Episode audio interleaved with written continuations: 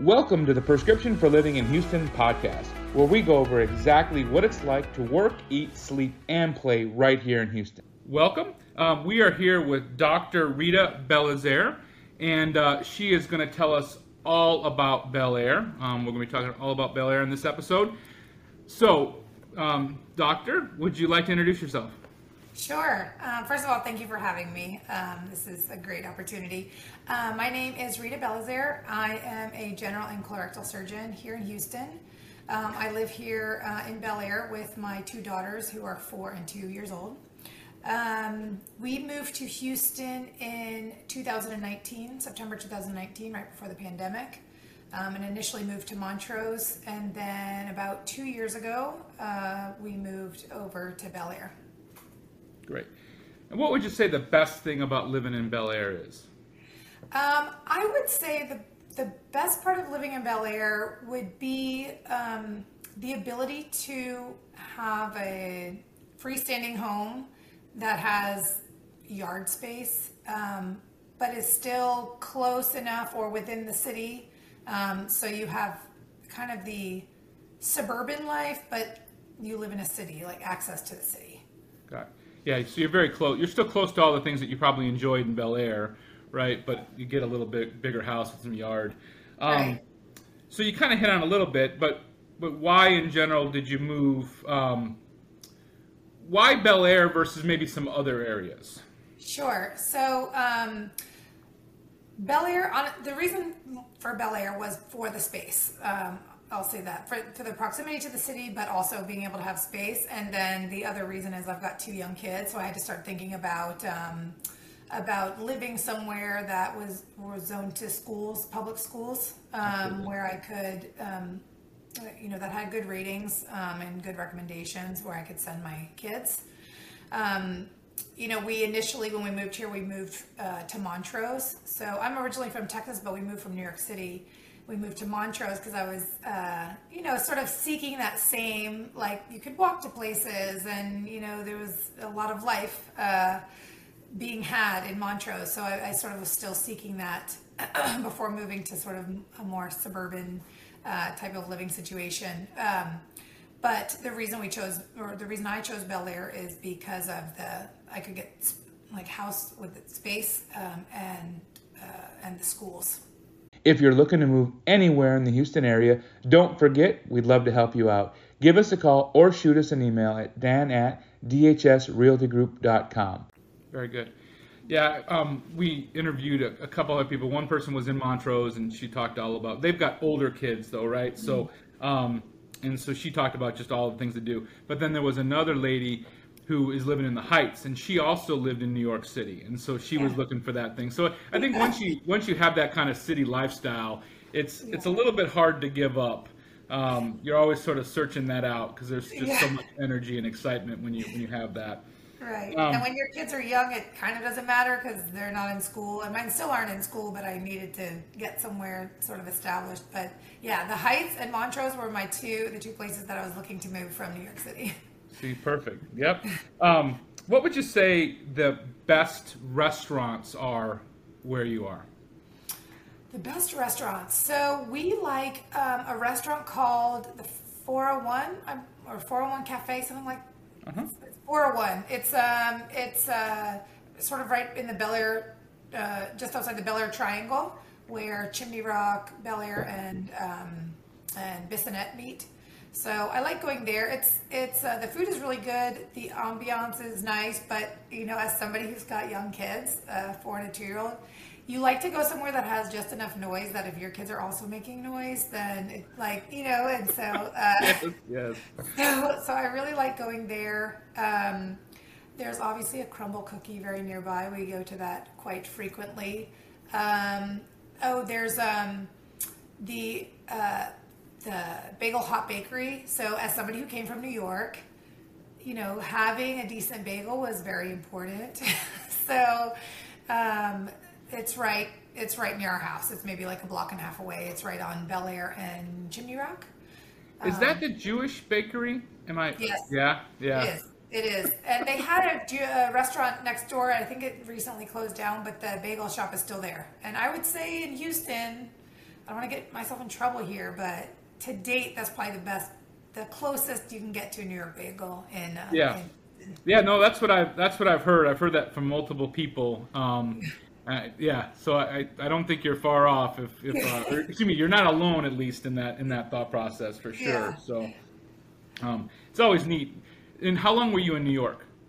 Um, I was in New York for four years, but prior to that, in my early 20s, prior to going to medical school, I was there for two years. Okay. But also, my mother is from New York City, so I've got family there, and um, that's where her and my father met. So we've got roots in New York City, but I personally lived there for about four years prior to moving to Houston. So you got New York in your blood, and then you know just essentially you've been there for so long. It's it's funny how just those those flavors, those smells, they just they just draw you back in, right? yeah. And you Oh, can't yeah. you can never escape them. Every Um, time. how about entertainment options? Um, so I'm not the best person for like, you know, entertainment for anyone above the age of like four. So I can tell you great things uh, for kids. Um, so we really, love if, if that's okay. I mean, Yeah, absolutely. Yes, Where how I yes. entertain myself these days. So. Um, I think one of the best things is Evelyn's Park. It's really close by. It's on uh, Bel Air and Newcastle, maybe. Um, it is right by Betsy's. Oh, Betsy's is another great uh, uh, little restaurant that we like to go to. Um, but they have a splash pad, which is great in the summer. They have, you know, they, they recently renovated it within the last year. It's been uh, recently renovated, but they have this great splash pad um, for kids, and they've got two sides to the playground. So one for the smaller kids, one for the bigger kids, and then like a big open area as well. Um, so Evelyn's Park is somewhere we like to go. Um, where else? We we go to the Bel Air pool all the time. So um, you know you can you can pay for a summer summer membership to go, or you can just pay uh, you know each time you go, and it's it's very it's actually very affordable um, even as non uh, Bel Air residents um, to go and spend the day, and it tires your kids out really nicely. Good tip. Um, yeah, I would say those are kind of like the two main places that I tend to go with my kids. That's fun. I, I think we're not too far away from having young kids. we both of our kids are about to turn 10. Um, But my wife is a huge fan of nice restaurants. And, and like you were talking about, always trying to find places that, you know, if they're a little bit loud, you don't stand out or whatever. and that's one of the things my, my wife would always do. She'd call and she's like, now listen, we've got a couple young kids and, you know, they're, they're well behaved. But again, we've got a couple young kids. She'd always make sure to kind of warn them. Um, Yeah. And there's been so many times where we'll get, and then we try to go early, right? Um, Right, yep. And then she'll, the, the, we always got like stuck back in a corner or something like that, or by the kitchen, um, which we never minded, but it was one of those things where we are, we were also very sensitive about, um, you know, not want, wanting to be at too nice of a place and having our kids uh, just be kids, right? I mean, Right. gonna, you don't want to scold them for, for just having fun and you know Right, finding things right. funny. So It is a nice balance, and when there is already volume, they like level up, right? Like they're not. It's oh like, yeah, they're always going to level up above what the volume level is. Yes, so yes. knowing that it's already like a little bit loud is is it, it makes you feel a little bit more comfortable bringing Yeah. young kids. they like to be heard. That's for sure. Right, Um, and so, how about your commute? Where's where's your practice currently? So I'm sort of all over the place right now. So my practice um, eventually will be in the Heights on 20th Street. Okay. Um, right now, it's uh, still in the process of being built out. So my temporary office is in a uh, pediatric office, pediatric pod. It's uh, right there on Bel Air. It's literally three minutes away. It's the most beautiful commute. I could walk there if I needed to. perfect. um, yeah. Um, so that's where my that's where I'm seeing patients right now. And then, as far as you know, operating um, and doing cases, my practice uh, will be out of Women's Hospital of Texas. And then, um, since my office is close to the Greater Heights Hospital, it'll be Memorial Hermann Greater Heights. So those are the two hospitals I'll mainly be operating out of. And then I still am part time at UT, and um, I spend that time out at LBJ, um, which is one of the Harris Health hospitals.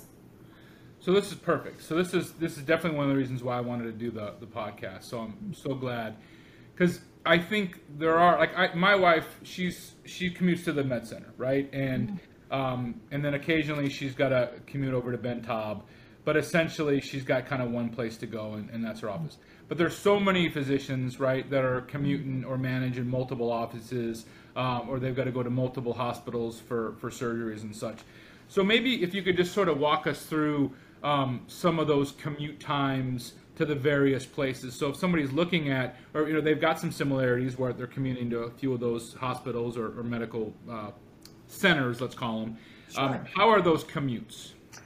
So yeah, so my commute to the pediatric pod office is moments, which is nice. Um, the commute to my Heights office, so as you know, and everybody knows, the 59 610 interchange is like always under construction. Always under construction. So that tends to be a little bit of a bottleneck when it comes to me going anywhere. You know, the good thing about Bel Air is, you know, you're near these highways, right? You're you're not far from 59, you're not far from 610, you're not far from 288. You know, you can sort of get to a lot of these places pretty easily, but my commute unfortunately involves the 59 610 interchange. Um, and so uh, going to the heights, um, it's it's not too bad. It's probably about uh, 15 to 20 minute, depending on traffic.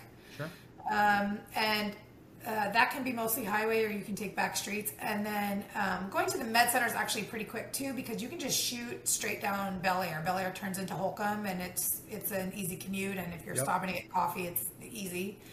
Um, and then going to going to LBJ, you know, I kind of go through the city. So that commute, especially during rush hour, can be upwards of like 45 minutes.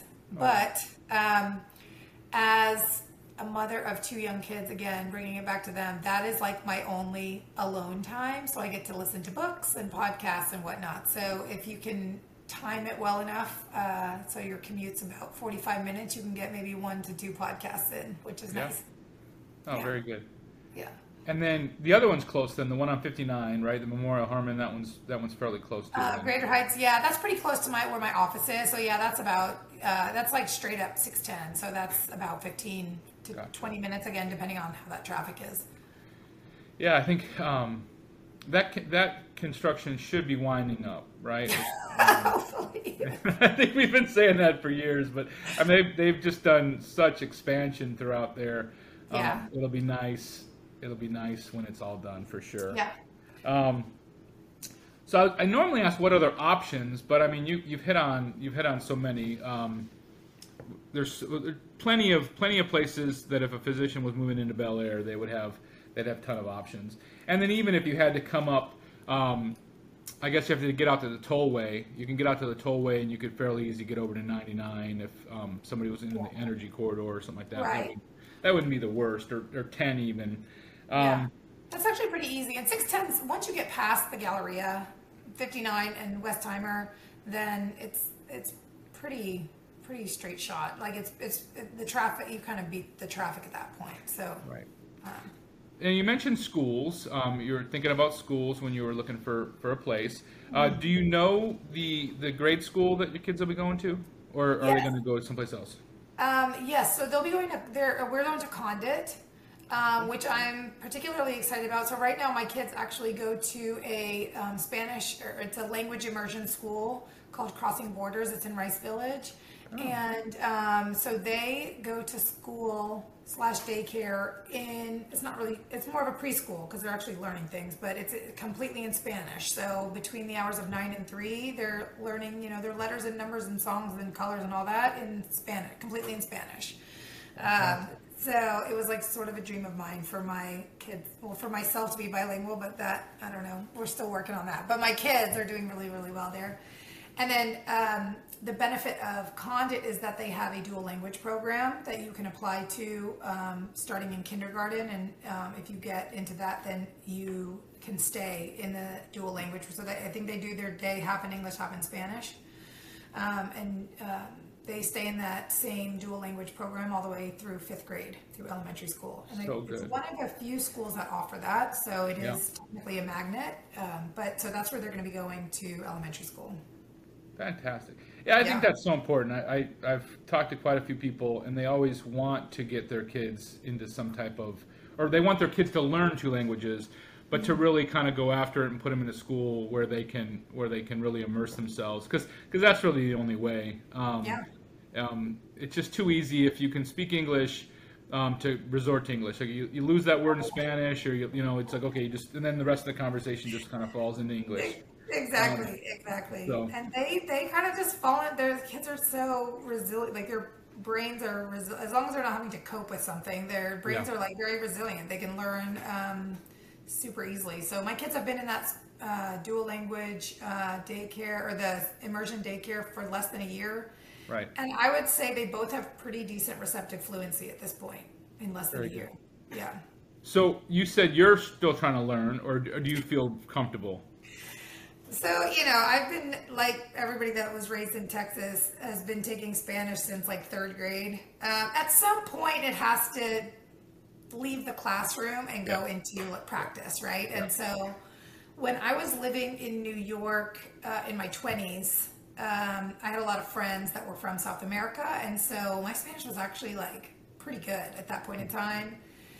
And then um, I went to Ohio for residency. So, like, I kind of, there's not a lot of Spanish. Huge, speaking huge, huge Hispanic population in Ohio, I'm sure. Right. So, um, and then after residency, I went back to New York City and I spent some time in the Bronx. And um, there was a large Dominican population there. And so my Spanish actually got much better then. Yeah.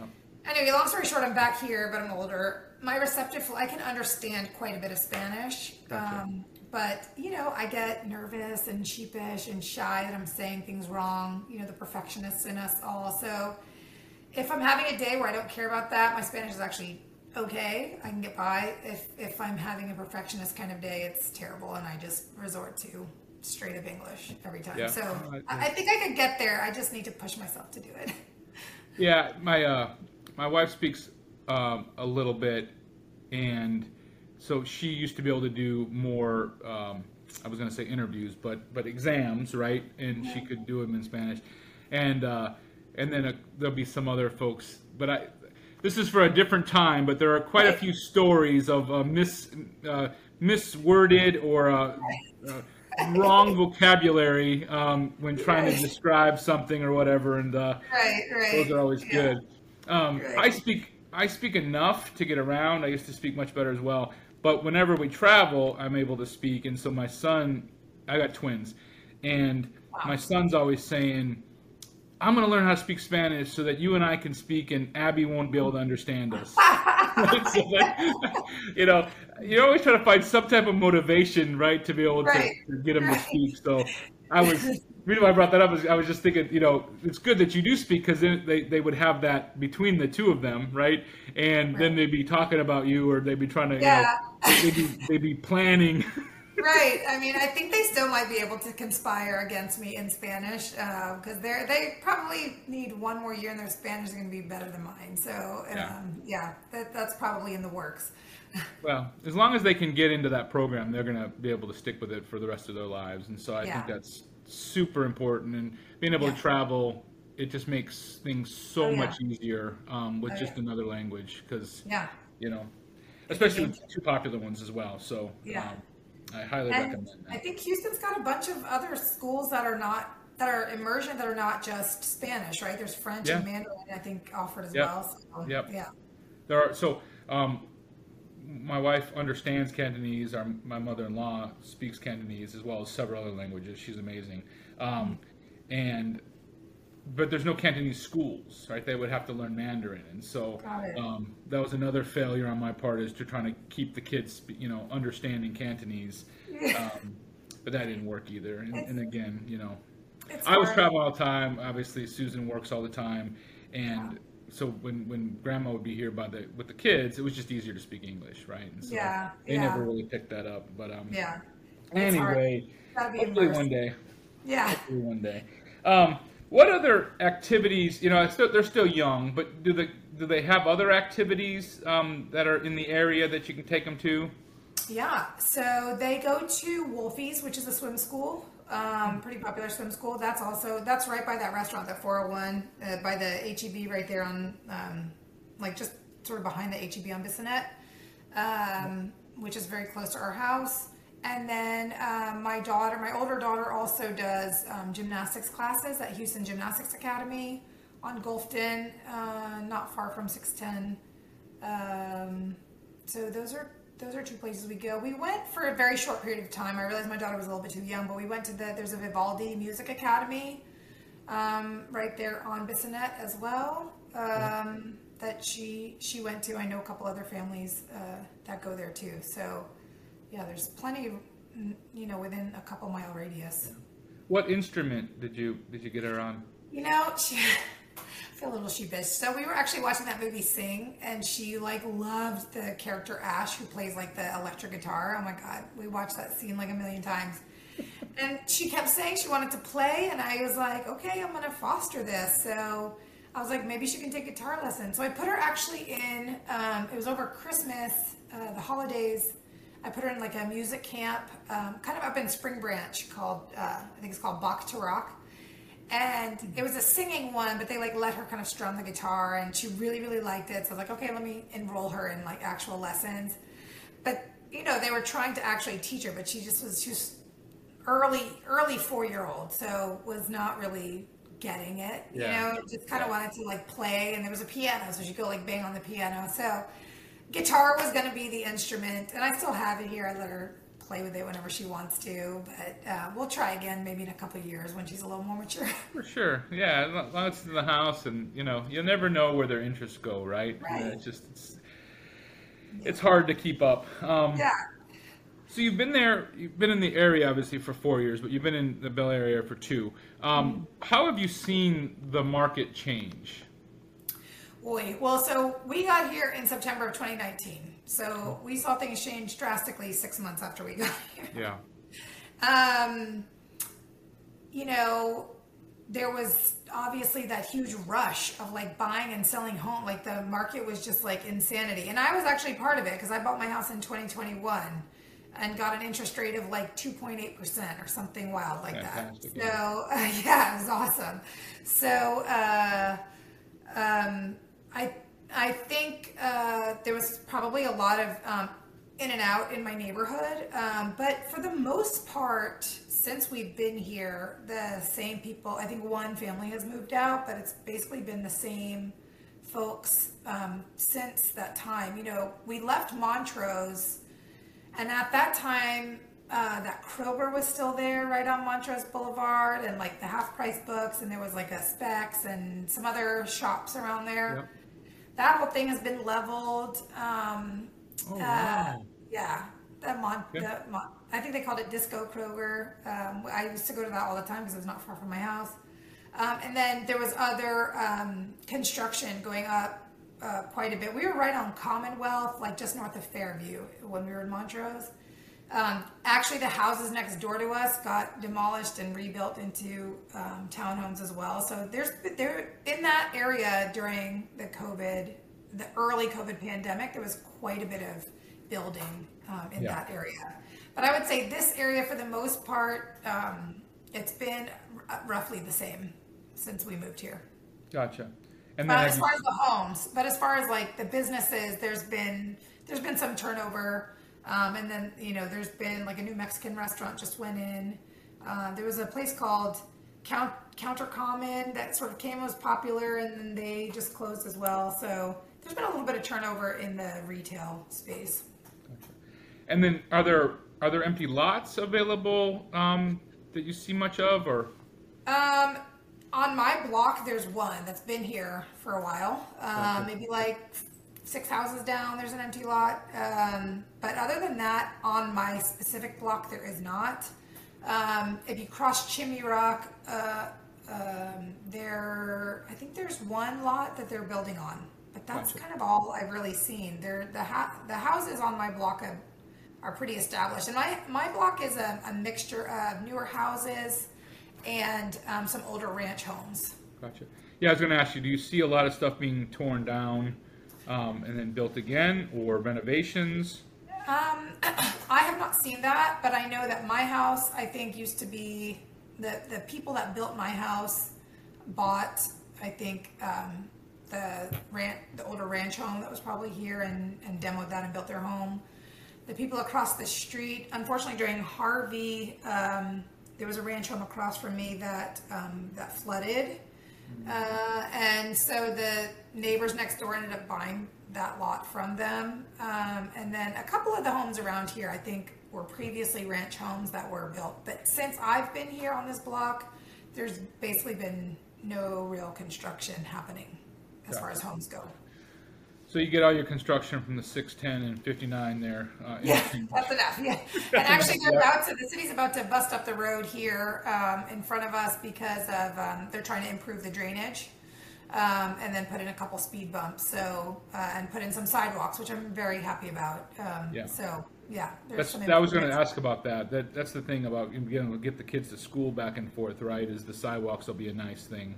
Yes. Oh, it'll be excellent. Because while, uh, you know, when I moved to Houston, it was so funny. Uh, a friend of mine who's born and raised in Houston, um, I kept saying, like, I want somewhere where I can walk and do this and that. And, you know, there's like a joke in Houston where, like, you'll circle around the parking lot until you find the close, the absolute closest spot. Whereas, like, you could have just parked a little further away and already been in the store. Yeah. So we sort of joke about how, like, I was obsessed with trying to find somewhere to walk. And she was like, stop trying to make walking happen. And what I realized is is that it's not because places are far away, like they're not super far away, but drivers in Houston are not necessarily looking out for pedestrians. Whereas in New York City, the pedestrians are as part of the flow of traffic or more than the cars are. Yeah. So it's very common to, you know, to look for pedestrians before turning right, but that's not necessarily the case here. So um, I think that's why maybe it's not the best walking city generally, but you have other places. You have places like Heights and Montrose where you do see more pedestrians. So there are spots. Yeah, I mean you're supposed to be on the on the with the flow of traffic and like that. And I just know pulling out of our neighborhood in some cases, um, you know, where I'm looking, I'm looking left to, to see if I can pull out, and there has been a time or two where I, I go to pull, and then there's a, you know, the kids I understand, but sometimes you'll see an adult that's trying to like blow by you here, and it's just like and you're like yeah. slamming on the brakes, and that's why I was, you know, when I take my kids out bike riding, I'm yeah. always talking about you can't ever assume that they're seeing no. you, and no. so yeah, not yeah, here. yeah, I think it's it's one of the things you just have to be aware of, right? I mean, that's yeah. so.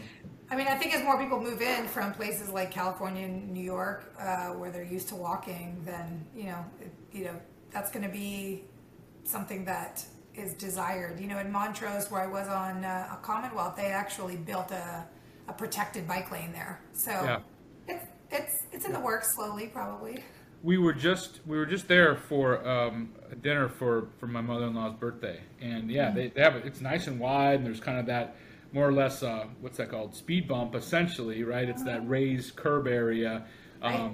It's very protective, and it's wide too. I mean, you yeah. could get you know, if you were three skilled bike riders, you, you could get, you know, three wide yeah. down through that area. So that's nice. Yeah, it's great.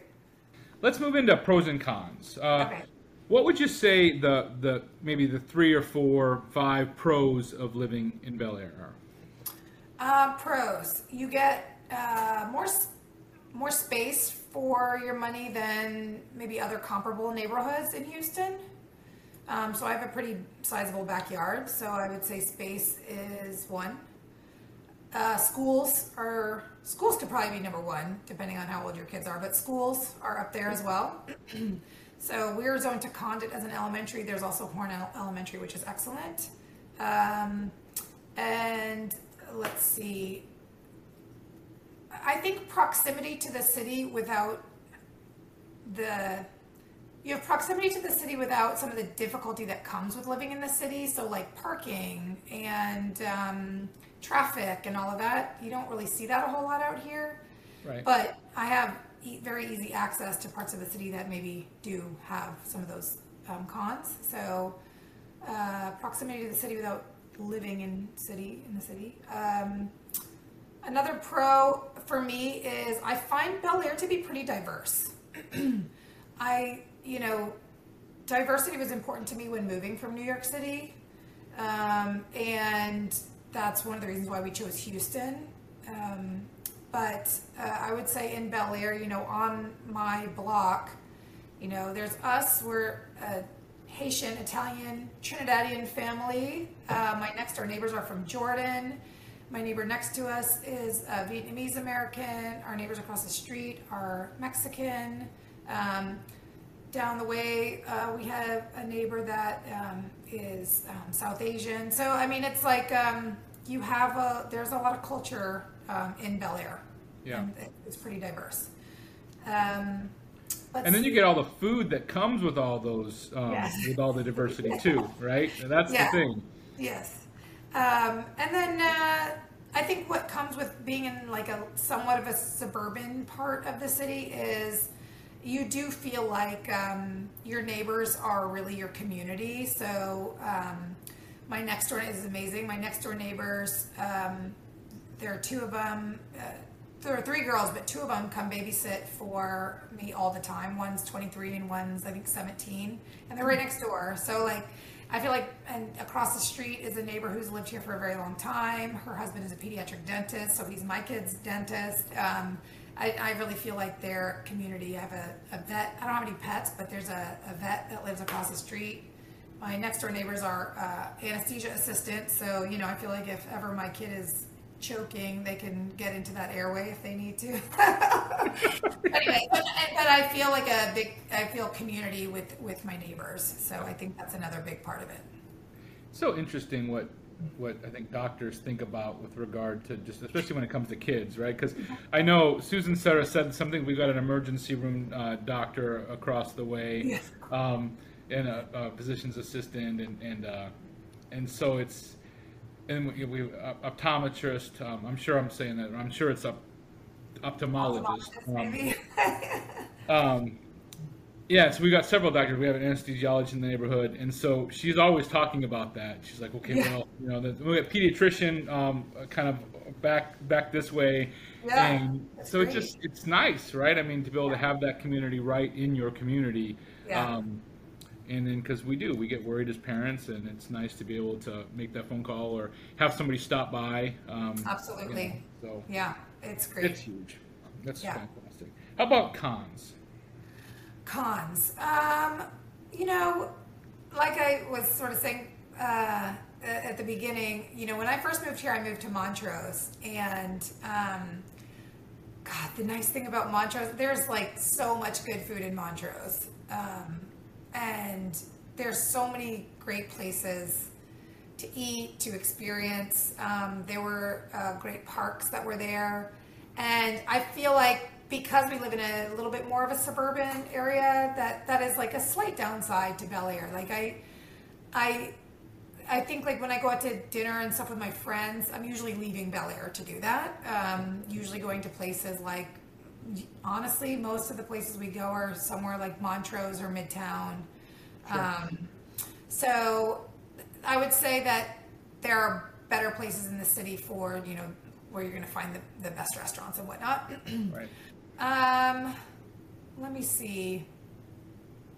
I don't really know. I mean, I guess that would be the biggest con. And then, you know, the 59 610 interchange. That, I guess, would be the other con. The, you know, getting to, when I was living in Montrose and commuting to LBJ, that commute was probably 20 minutes.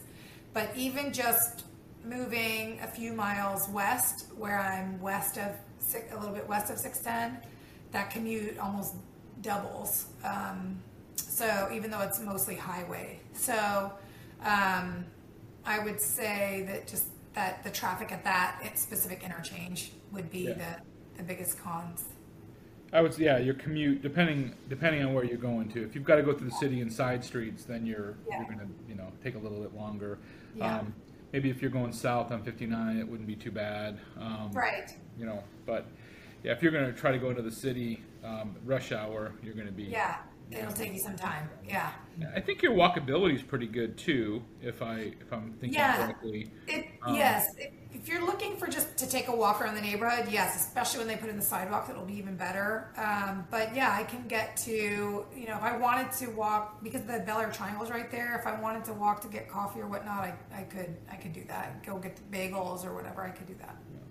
But yeah, that's what I was. That's what I was saying. Is normally when because you've mentioned kind of suburban feel several times, and then when you when you kind of say suburban, you really don't think about walkability. Um, But you, you do have several places that you can get to fairly easy if you wanted to take a walk. And then you just talked about your, your current, current practice, you could walk to that. So, Right, um, right. you know, that makes it, it makes it nice. Um, when I was living in LA, on the weekends, if I got home, I wouldn't get in my car again, right? It was, Yeah. I lived down, I lived in, I actually lived in uh, Marina Del Rey, so right there on the water. And it was the nicest thing just to be able to have kind of everything right there Yeah. um, and not have to deal with getting in a car and all that traffic. Yeah. So, Yeah, nothing Um, beats that. I mean, I have, I will say, I will admit that, you know, the Houstonian does like creep in to me a little bit, and I, Yeah. it's rare that I walk anywhere anymore these days. especially with the heat and humidity right now. Yes, right. right, Especially with the heat and humidity. It's, That's uh, it's pretty, it's pretty extreme right now, yeah. Pretty bad for sure. So, so I brought up your practice. Let's let's talk about your practice. Um, you're just starting, so I, I want to, or not just starting, but you're starting a new new surgical center, if I have that correctly. Um, let's talk about that. So, if somebody's you know thinking about either starting a practice in Houston. Um, you know, maybe why would they do that? Why would somebody come to Houston to do that? And then, please, I'd like you to, you know, talk about your practice and what you've got going on. Sure. So um, I've basically spent all my life in academics, um, and that is what I um, have kind of known. That's I trained in academics and um, have worked in academics.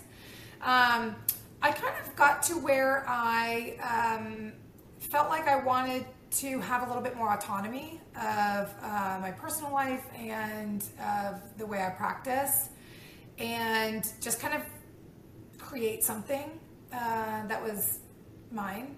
Um, and it is a big leap and it is hard, but uh, it's a, it's a different hard. Like there's there's hard in employed uh, medicine and there's hard in you know self self employed. So um, that was kind of the reason I did it. It was really just more for autonomy um, and time. You know, my kids are little. I was already kind of like missing, you know, daycare, like Christmas programs and whatnot. And so I figured this way I could really um, be the one that was in charge of my schedule. And, um, you know, when priorities came up, then I would have, I would be sort of in charge of that. Um, starting um, your own practice is certainly an endeavor. This has been going on since uh, September, is when I uh, filed uh, my PLLC with the Secretary of State. Um, and there's a lot that goes into it, particularly if you're taking insurance, right? So you have to get contracted with insurance companies.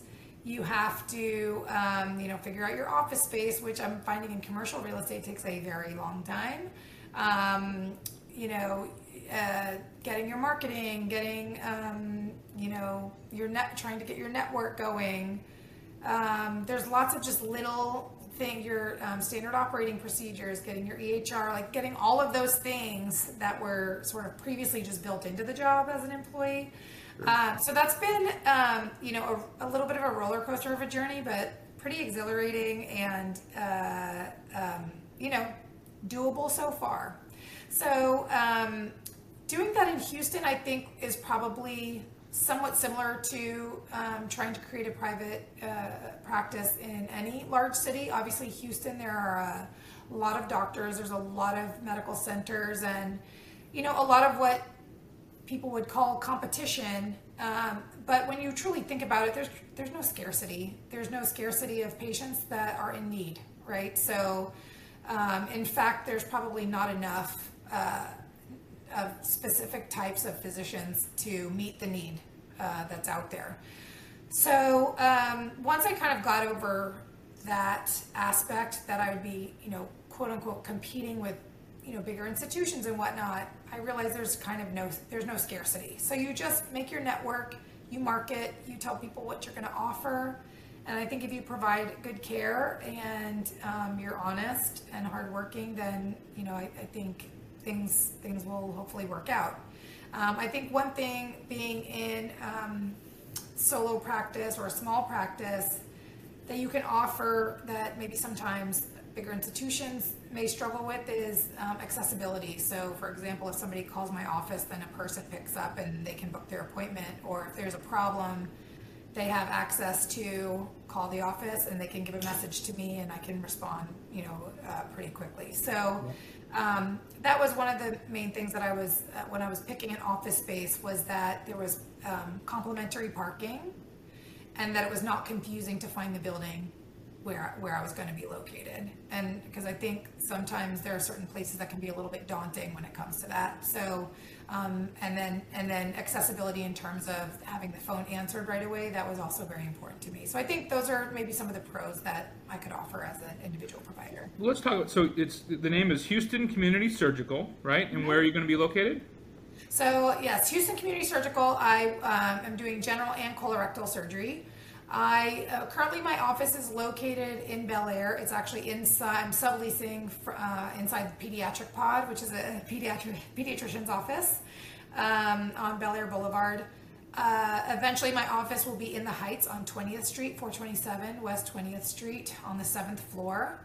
Um, I have a website, www.houstoncommunitysurgical.com, and um, all the information is on there. They can see what kind of disease processes I treat and um, the phone number that's listed on there, uh, you can text or you can call. It's a HIPAA compliant phone number as well as the email address that's uh, available on there. So, um, any which one of those ways people like to contact me, um, that that gets directly to me. So, um, and then yes, I as far as operating and admitting patients to the hospital post-operatively, um, I have um, privileges at uh, Women's Hospital of Texas. I also have privileges at uh, Memorial Hermann Greater Heights and at the um, uh, Memorial Houston Surgery Center, which is on I 10 West, uh, just west of Spring Branch. Okay. What would you say is unique about you and your practice?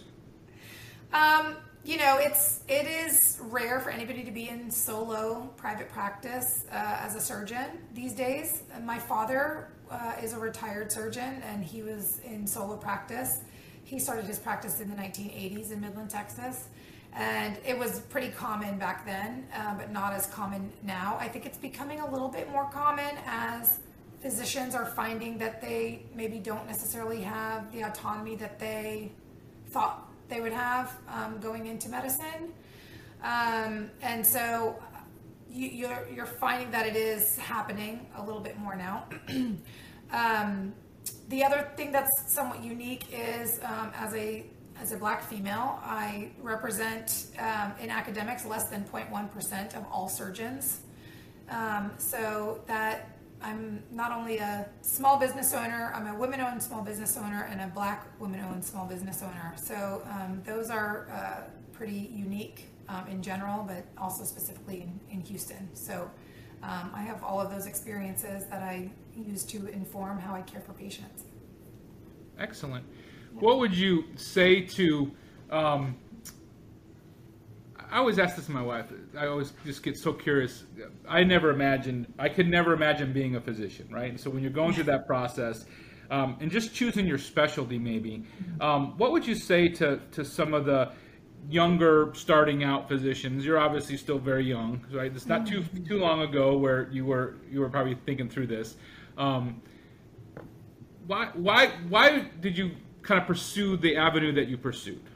Sure. So my dad uh, is a retired surgeon. So that was probably the biggest influence in my life. Uh, he was probably the biggest influence in my life. I used to get to go like round with him on his patients. He used to let me, you know, watch him in the operating room. And, you know, as the surgeon's kid, I got a very skewed perspective. I'll start with that. As the surgeon's kid, everybody's like, what can we do for you? And this, that, and the other. And, you know, I saw my dad asking for things and people just hand them to him. And I'm like, oh, this is a great job. So that, that probably. um, my mother was also an ICU nurse. My Her father, my uh, grandfather on my mom's side, was um, an inter, uh, internist, did internal medicine, um, and he uh, uh, in his day, and so medicine was kind of just in the family. Um, and I had an aunt that was a nurse, another uncle that was a, two other uncles that were uh, physicians as well. So it was kind of just I don't know. I, I don't remember ever thinking that it was going to be anything else. It maybe it was a little bit ingrained in me. Um, my father's an immigrant from Haiti, so that, that probably gets a little bit ingrained as well um, as a first generation American. And then when I went to medical school, I think I went in thinking that I would want to do something either with children or with surgery. And when I did all my rotations, I sort of landed on pediatric surgery, is what I wanted to do. Um, and so when I applied to residency, I applied to places that had pediatric surgery fellowships that were um, at the location where the general surgery residency was, and found out during residency that that wasn't my jam. that was not that was not the path. Um, and then I ended up choosing colorectal surgery because I did one year of acute care surgery, which is basically like emergency general surgery, like people coming in with either um, like inflamed gallbladders, appendicitis, or bowel obstructions, things that needed to be dealt with uh, emergently or urgently. Um, so I didn't have much of an elective practice, and I didn't really like only dealing with emergencies. I, I wanted to be able to, you know, get have relationships with patients and whatnot. So um, what I realized is without a specialty, without a fellowship, that um, it was going to be difficult for me to find a job in either a big city or like a, a, big academic center because everybody, you know, in a big academic center, you are able to be specialized. So the reason I chose colorectal is because I did like taking care of colon cancer. I, I saw that in my year of doing emergency general surgery that things like colectomies or taking out somebody's colon was those things were kind of taken away from us as non-specialized surgeon and given to the colorectal surgeons. And so you know i wasn't ready to give up everything yet. So colorectal fellowship is one year. It's an operative fellowship meaning that you get to operate a ton and it sort of lends itself to um, retirement in that when you're ready to kind of not do these big and bad cancer operations you can still do smaller things like you know, the not so sexy things like, you know, hemorrhoid surgery, anorectal stuff, colonoscopies. So you can still be in the operating room and whatnot, but you're not worrying about patients calling you in the middle of the night, um, patients having complications from major abdominal operations and things like that. So that's the reason why I chose that specialty. So interesting. I, I mean, the things that you, I think you specifically, but also many, many doctors that go through kind of coming into their program of, of their original choice right? Mm-hmm. And then as they go through that process, they learn so much more about, well, hey, I thought it was going to be this way, I thought it was going to be that way, and it's really yeah. not. And then yeah. all these other opportunities open up. And yeah. um, I think it's so important that I think this applies to pretty much everybody, but um, just to be open to those things, right? That you, you can't possibly know it all at um, 18, 20, 25, 27, right? You go through this whole process. Um, so it's neat. It's true, and then and life changes. You know, I didn't have any kids when I was a resident. I didn't have any kids for the first three years that I was, you know, when I did acute care surgery, when I did my fellowship, and even the first year of my practice, I didn't have any kids, and that changes things quite a bit. You know, um, you, you find yourself wanting to really prioritize your time outside of work. Um, you want that when you don't have kids and, and a spouse, but you certainly want that when you do have kids, you know, and or I found that for myself, and so um, I'm happy that I made somewhat of a, a wise choice without knowing it. That I, you know, this lent itself to being able to have, a, you know, a lifestyle where I could do that. Fantastic. Now I know you gave us our website. Um, if somebody wanted to get in touch with you, um, or if somebody had referrals, um, what's the best way to, to get in touch with you? Sure. So um, they can always, like I said, go to the website and send an email, or they can um, call us at 832 979 5670. Um, or they can send a fax referral 832-346-1911 and um, we can uh, call the patient and get them in and the website again the website is www.houstoncommunitysurgical.com thank you so much dr belizaire we really appreciate your time Learned so much. It was really fun talking with you. Thank you for joining us on the Prescription for Living in Houston podcast. We've had a wonderful time discussing what it's like to work, eat, sleep, and play right here in the heart of Texas. If you're considering a move to Houston or within Houston, we're here to guide and assist you. Don't hesitate to reach out with a call or an email at dan at dhsrealtygroup.com. And remember, the charm of Houston lies in its diverse neighborhoods. So make sure to tune in next week where we'll be exploring another vibrant neighborhood in Houston, offering insights into its unique lifestyle and opportunities. Until then, stay safe and keep envisioning your perfect Houston living experience. Goodbye for now, and we'll catch you in our next episode.